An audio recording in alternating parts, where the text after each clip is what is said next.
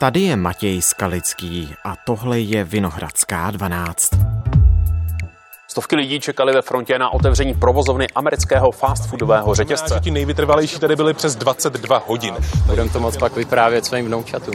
V řetězcích rychlého občerstvení teď podle dat jednoho z pokladních systémů rostou tržby rychleji než klasickým restauracím. Jen 13% Čechů nikdy nechodí do restaurací a bister s rychlým občerstvením, zjistila už v roce 2020 agentura Nielsen Atmosphere. Usmažit, osolit, zabalit kuře, burger, hranolky, cokoliv. Fast food vydělává a roste. Kde se vzal? Proč na něj Češi stojí frontu? A jak hladový je vůbec tuzemský trh? Je tu místo pro víc hráčů? Ptám se ekonomického publicisty Jakuba Žofčáka. Dnes je středa, 22. listopadu.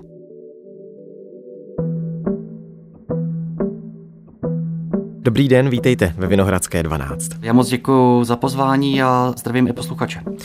Tak 14 dní na nově otevřený americký fast food Popeyes čekali lidé ve frontách v Praze na Václavském náměstí. Někteří klidně přes 20 hodin, viděl jsem snad údaj 26 hodin na čekačce. Vlastně my jsme tady proto, protože první 3 návštěvníci tak mají na rok vlastně zdarma tady ty sendviče. Nevadí nám stát ve frontě, jsem ráda, že jsme sem dnes šli. Čeká na nás tady prostě těch 365 krásných sendvičů, nejslavnější kuřecí sendvič na světě, no a za to se docela vyplatí čekat. Bůh ví, jestli tam ti lidé nestojí dodnes, tak proč? Takhle, já si myslím, že ty lidi, co tam stáli těch 26 hodin, tak ty byly kvůli té zaváděcí akci, ale vím, že jsem tam byl tenhle týden a že tam ty fronty stály. To je výborný, s tím jsme sem přišli, to nám jako bylo úplně jasný. Také krásný šťavnatý, vůbec není suchý. Jejich hranolky měly být pecka, ale moc mě nezaujaly, stejně jako tyhle ty mokrý křidílka. A já si myslím, že i když to přijde jako někomu směšné, tak si pořád myslím, že ten vstup nového fast foodu do Česka je tak velký event, tak velká prostě událost, že ty lidi se tam prostě stoupnou, jo? A že vlastně je to i trochu odkaz na tu frontu, co stála nedaleko odtamtať na Vodičkově ulici před 30 lety, že se k tomu jako stále jako myšlenkama prostě vracíme a že to je takový jako tradice u nás, když vstoupí jako někdo takovýhle na trh. A že vlastně i ta fronta nám jako zasignalizovala, že je tady obrovská poptávka po novinkách, po dalších řetězcích a že ten trh je doslova hladový po fast foodech. No, Česko v tom ale není nijak výjimečné, protože ty podobné fronty, které jsme mohli v posledních dnech vídat právě lidově řečeno na Václaváku, tak ty podobné fronty stály i u nově otevíraných poboček jinde ve světě. Ale když zůstaneme u nás, tak z toho biznisového hlediska, podle vás, jak náročné proniknout mezi ten z mého úhlu pohledu velmi úzký trh fast foodových řetězců v Česku, kterému vévodí ten triumvirát Burger King, McDonald's, KFC? No, tam záleží, co chcete dělat a co od toho jako očekáváte. Jo. Prostě dle výzkumu je jenom 13% lidí, kteří nikdy nejí fast food, takže si myslím, že ten trh je dost velký na to, aby to uživilo dostatek hráčů. A když chcete jako malý fast food, to znamená malý stánek na ulici, jedno to hladové okno, jak se říká, tak vlastně ty vstupní náklady jsou poměrně malé. Vezmete prostor, upravíte ho pro ty vaše jako potřeby. A to je investice v řádech 100 000 korun, takže to jde spravit jedním úvěrem, případně nějakou investicí od rodiny a tak. V ten moment, když chcete vstoupit s takhle velkým řetězcem, tak už je to i klidně na několik let. Jelikož to jsou obrovské investice do marketingu, obrovské náklady na to si najít ten váš trh, vytvořit si tu franšízu, získat tu licenci a tak dále. A vlastně ono to ani se myslím nejde s jednou pobočkou, jo? Že je potřeba mít jako více poboček, jako obsáhnout ten větší trh, aby mi to vydělalo zpátky ty náklady. Plus, o čem se teďka hodně mluví, tak jsou ty Jurečkovy regulace typu obtížné najímání studentů přes dohody, přes DPP, přes DPČ vlastně v rámci ozdravného balíčku, což zrovna na tady ten sektor jako dopadne hodně špatně, protože tam tu páteř tvoří ty studenti přes dohodu a to znamená, že porostou náklady a poroste určitě i cena v těch fast foodových restauracích. Narážel jste na Ministerstvo práce a sociálních věcí, ano. Mariana Jurečky z KDU ČSL. Ano. Mimochodem právě McDonald's nebo KFC, to jsou značky, které v České republice mají desítky těch poboček. Fast food Čechy prostě láká, dá se říct, společnost Amrest, která provozuje právě třeba KFC, Burger King nebo Pizza Hut, tak téhle firmě vzrostl zisk o více než 40% meziročně. Pomohl podle vás fast foodovému odvětví i covid, i covidová pandemie, že od té doby ty zisky nějakým způsobem rostou, nebo rostou kontinuálně už od toho roku 92, kdy Češi poprvé ochutnali fast food ve Vodičkově ulici? Já mám za to, že za covidu, stejně jako ve spoustě jiných odvětvích, se úplně jako změnila hra. Že vlastně za covidu se nastartovaly ty dovozy toho jídla domů, což už byl trend jako předtím, ale za covidu do toho i restaurace, které předtím nic takového jakoby nedělaly, tak byly do toho dotlačeny a zůstalo jim to dodnes. Já mám pocit, že před covidem McDonald's neměl třeba žádný rozvoz a za covidu ho zavedl, nebo minimálně to nejvíc jako zavedl do praxe. Mm-hmm. Ono to jde taky ruku v ruce s rozšířením služeb delivery firem Volt, dáme jídlo, teď přejmenovaná Foodora a tak podobně. Ano. A když narážíte na to dáme jídlo, tak vlastně i to dokazuje, jak strašně velký ten trh je. Každopádně, jak jste se ptal na ten růst, tak je zajímavé to, že i když jsme v době, kdy klesá ten maloobchod, tak obraty fast foodu stále rostou i přes ten pokles spotřeby jako jinde. No a my jsme kolem toho tak trošku kroužili, ale pojďme přímo do toho roku 92, kdy v Česku vznikl první McDonald's ve Vodičkově ulici. McDonald's vstupuje do Prahy a s ním dokonale propracovaný systém práce, kvalita a čistota. Tehdy z toho byla obrovská událost. Za jeden jediný den tehdy, tuším, obsloužili snad 11 000 lidí. Řekli, prosím. Kdo vás tady tak nejvíc honí asi? No, asi ty manažeři. Je začátek fast foodu v Česku nějakou revolucí ve stravování? Já si myslím, že ano. A nejenom u nás, ale ty postsovětské země tím byly známé, jo? Že vlastně v ten moment, když tam vstoupil ten fast food, tak ten jako západní ekonomický systém jako opravdu vyhrál a ten kapitalismus jako vší silou prostě vstoupil do té země. Kapitalistický vlastně symbol to byl tedy. Ano. Today we are opening the first McDonald's in Moscow. A to samé vlastně bylo v Moskvě už v roce 1990, když tam vstoupila ta společnost McDonald's, tak tam obsloužili za jeden den 30 000 lidí, což bylo ještě jako strašně víc než u nás.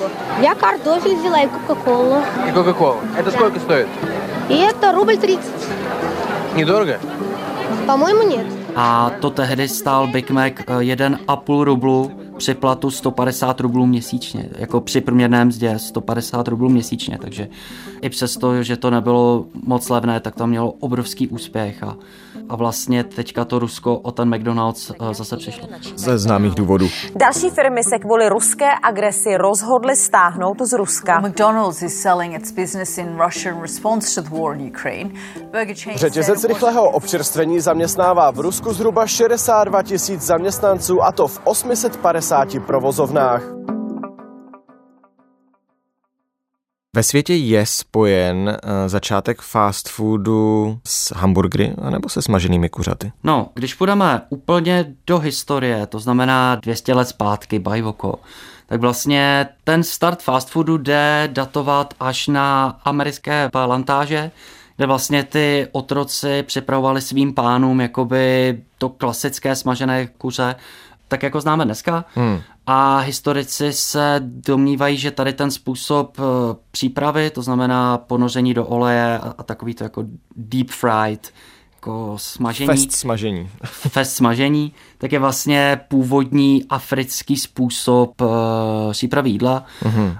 A vlastně v ten moment, když se to otroctví zakázalo, anebo ty otroci se dostali na svobodu, tak oni měli v rukou strašně důležité know-how, kterým se poté ekonomicky emancipovali, když byli pryč z těch plantáží. A vlastně ten jejich ty státy jako Louisiana jsou dodneska známy vlastně kuchyní, která se tam vaří od té doby, a to jsou vlastně ty fast foody, které známe jakoby dodnes. Mm-hmm. Nicméně paradoxně teda je spojený ten začátek rozvoje fast foodu se smaženými kuřaty s mužem bílým, kolonelem Sandersem. Tak, ano. Vlastně, když to trošičku jako přitáhnu za vlasy, tak se dá říci, že, a teďka to hodně jako přitahu za vlasy, ale že jde o takovou tu apropriaci, jo, o které kulturní.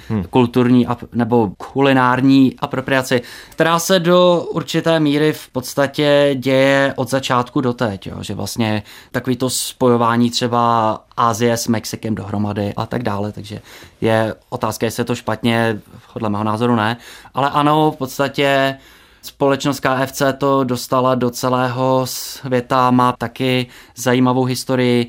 Její zakladatel se proslavil až jako v hodně pozdním věku 62 let, kdy založil tu společnost KFC, pak to teprve dostal jako do světa a tak dále. A co na tom lidi tak lákalo? Je to kombinace slaného, sladkého, do toho ještě hranolky, všechno je to hodně kořeněné, pije se k tomu nějaký sladký nápoj.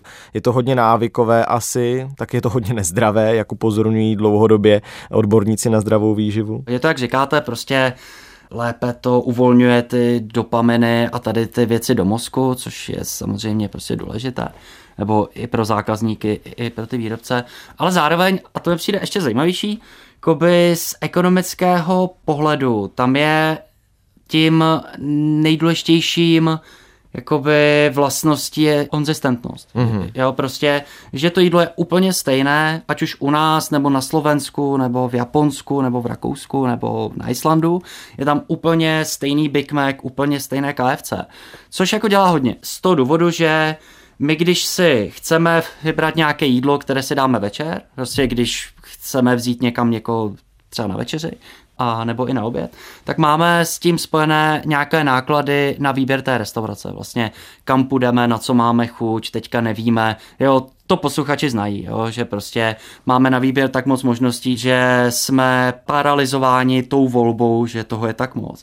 A vlastně v tom nám to ty fast foody strašně jako ulehčují, protože oni ty náklady vlastně minimalizují, protože to jídlo je pokaždé stejně a přesně víme, co od něj máme čekat, a snižují riziko toho, že se tak jakoby spálíme, že ten den to bude špatné, protože je tam někdo nový a špatně to uvařil. Jo. Prostě oni ty postupy jsou tak zmechanizované, tak vytvořené pro kohokoliv, že to jídlo je pokaždé stejné, a to je obrovská výhoda těch fast foodů. Ale už to není úplně to, je to stále rychle, ale už to není úplně to nejlevnější jídlo. I fast foody zdražují samozřejmě s probíhající inflací. Je to tak, a jak jsem říkal, i kvůli těm dohodářům budou možná ještě budou nahoru.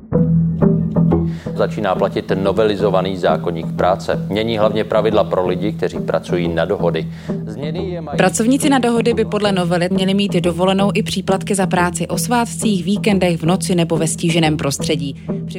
Velkou novinkou jsou dovolené. Nárok na ně ale nebude mít každý dohodář. Ten pracovní poměr bude muset trvat nejméně 4 týdny, to znamená, že zaměstnanci vznikne právo na dovolenou. Jak jste mluvil o tom sjednocení produktů na celém světě, o té globalizaci, tak takový Big Mac, ten začali nakonec kvůli tomu používat, nebo díky tomu i ekonomové. Je to tak, je to už poměrně známý takzvaný Big Mac Index. Ta myšlenka je taková, že ten Big Mac se prodává úplně po celém světě, až na Rusko teda. A tam se vyrábí úplně stejně, stejnými postupy. To znamená, že v přepočtu na danou měnu by to teoreticky mělo stát stejně, jak u nás, tak ve Spojených státech, tak v Japonsku, ale to se neděje, a takhle vznikl ten Big Mac Index, který nám říká to podhodnocení anebo nadhodnocení té měny přepočteno přes Big Macy. Například, když mám dát jako příklad na konkrétních jako číslech, tak Big Mac u nás stojí teďka 105 korun a v USA stojí $5.58, což je v přepočtu na koruny 125 korun. Což znamená, že pokud to vezmeme přes ten Big Mac, tak vlastně ta naše měna je zhruba o 13% podhodnocená vůči americké měně. Takže to je ten Big Mac Index. Který vydává, britský magazín The Economist. Ano, to vysvětlení je v tom, že vlastně do ceny Big Macu vstupují i nájmy a místní regulace, takže to, jak jsme se bavili o těch dohodářích, tak to tam pak jako taky vstoupí mzdy a tak dále a to dělá pak ten výsledný rozdíl. Rozumím tomu. Chci se dostat ještě k jedné věci, totiž vy jste mluvil o tom, že ten trh ještě není nasycený v Česku, že prostě tady je prostor pro nové fast foody, vidíme to i na příkladu toho jednoho amerického, který si otevřel nově pobočku teď na Václavském náměstí. Shodujete se tak v názoru s Janem Kotrbáčkem, vedoucím pronájmu maloobchodních prostor pro střední a východní Evropu ve společnosti Cashman and Wakefield, který agentuře ČTK řekl, že tady je prostě ještě prostor pro růst. Znamená to, že to nebude jenom Bagetterie Boulevard, Subway, Pizza Hut, Burger King, KFC, McDonald's a nově Popeyes, ale že těch fast foodů nakonec v Česku bude do budoucna víc a víc? Já si myslím, že ano, je tady 100%, jak ukazuje i, jak jste říkal, jak ukazuje ta fronta na tom Václaváku, tak vlastně ano, je tady 100% prostor ještě pro x nových řetězců, ale nejenom pro ty velké hráče, ale i pro ty malé, i pro ty lokální jako fast foody, které to budou dělat o něco lépe než ty konkurenti na stejné ulici a které budou vlastně živit jenom tu ulici. Jo? Že prostě je tady spousta prostoru i pro tady ty věci, protože, jak jsem říkal, jenom 13% lidí nejí fast food. A vlastně jdou tomu naproti i ty stravovací návyky těch lidí po 25, jo? Že vlastně, když oni jdou o přestávce v práci na oběd, tak nejdou na hotovku do nějaké restaurace, ale jdou právě na to Mexiko, na Asii, do fast foodu. A ty budou chtít jako pořád strašně velkou jako nabídku. A jak budou stárnout, tak se ten trh bude jenom zvětšovat, protože budou vlastně jako bohatší a bohatší. To znamená, že jenom, ještě se vrátím k té možnosti pro i třeba lokální obchodníky, že nejde jenom o ty velké zajeté řetězce, které potom mají nějakého master franšízanta v České republice a mají tu desítky poboček, ale že jde i o příležitost prostě pro nějaké podnikatele v gastru, kteří by teďka se mohli chopit té příležitosti a říct si fast food letí, otevřeme si fast food? 100%, akorát musí počítat s poměrně jako dravým konkurenčním prostředím a stále je to práce s jídlem, jo? Takže jako vstupuje do toho i hygiena a tak dále. Takže ano, je tam určitě pro ně prostor, ale není to snadný biznis, si myslím. Dobře, tak jaký růstový potenciál třeba vyjádřeno v penězích podle vás ten fast food v Česku ještě má? Ten dvouciferný růst si myslím, že tam je. Prostě stačí jenom jakoby přijít na další inovativní způsoby, jak obsloužit těch, jak jsem říkal, 87% lidí, kteří chtějí ten fast food jíst. No a asi poslední věc, ale velmi důležitá, do jaké míry v úspěchu právě fast foodu hraje nakonec ten marketing? Vzhledem k tomu, jak velký je to ten trh a jak moc je tam hráčů a právě jaké jsou ty náklady na ten výběr. Já když vlastně se kouknu u nás z domova z okna, tak tam vidím 5 různých jako možností, kam si zajít na oběd. Tak to máte hezký výhled. No, to mám hezký výhled. A tak vlastně ten marketing má za úkol jako přiblížit tomu zákazníkovi, co v ten moment dostane, takže tady v tom ohledu je to extrémně důležitý. Tak jo, tak já moc děkuju, že jsme to mohli společně probrat. Já taky děkuji za pozvání a budu se těšit zase někdy příště. Tohle už je všechno z Vinohradské 12, z zpravodajského podcastu Českého rozhlasu. Dnes s Jakubem Žofčákem, ekonomickým publicistou, my jsme se bavili o fast foodu v Česku, jaký úspěch má v Česku pizza, hamburgery a smažená kuřata a proč na to lidi stojí fronty. Tuhle epizodu dali dohromady Katka Pospíšilová, Marcela Blašková a Jarda Pokorný. V textu si ji můžete přečíst na webu irozhlas.cz, a to díky té Veselákové. Na Vinohradské 12 dělá spousta skvělých novinářů, já jim za to moc díky, že se mnou každý všední den dokáží zpracovávat to nejzajímavější, co se děje u nás i ve světě.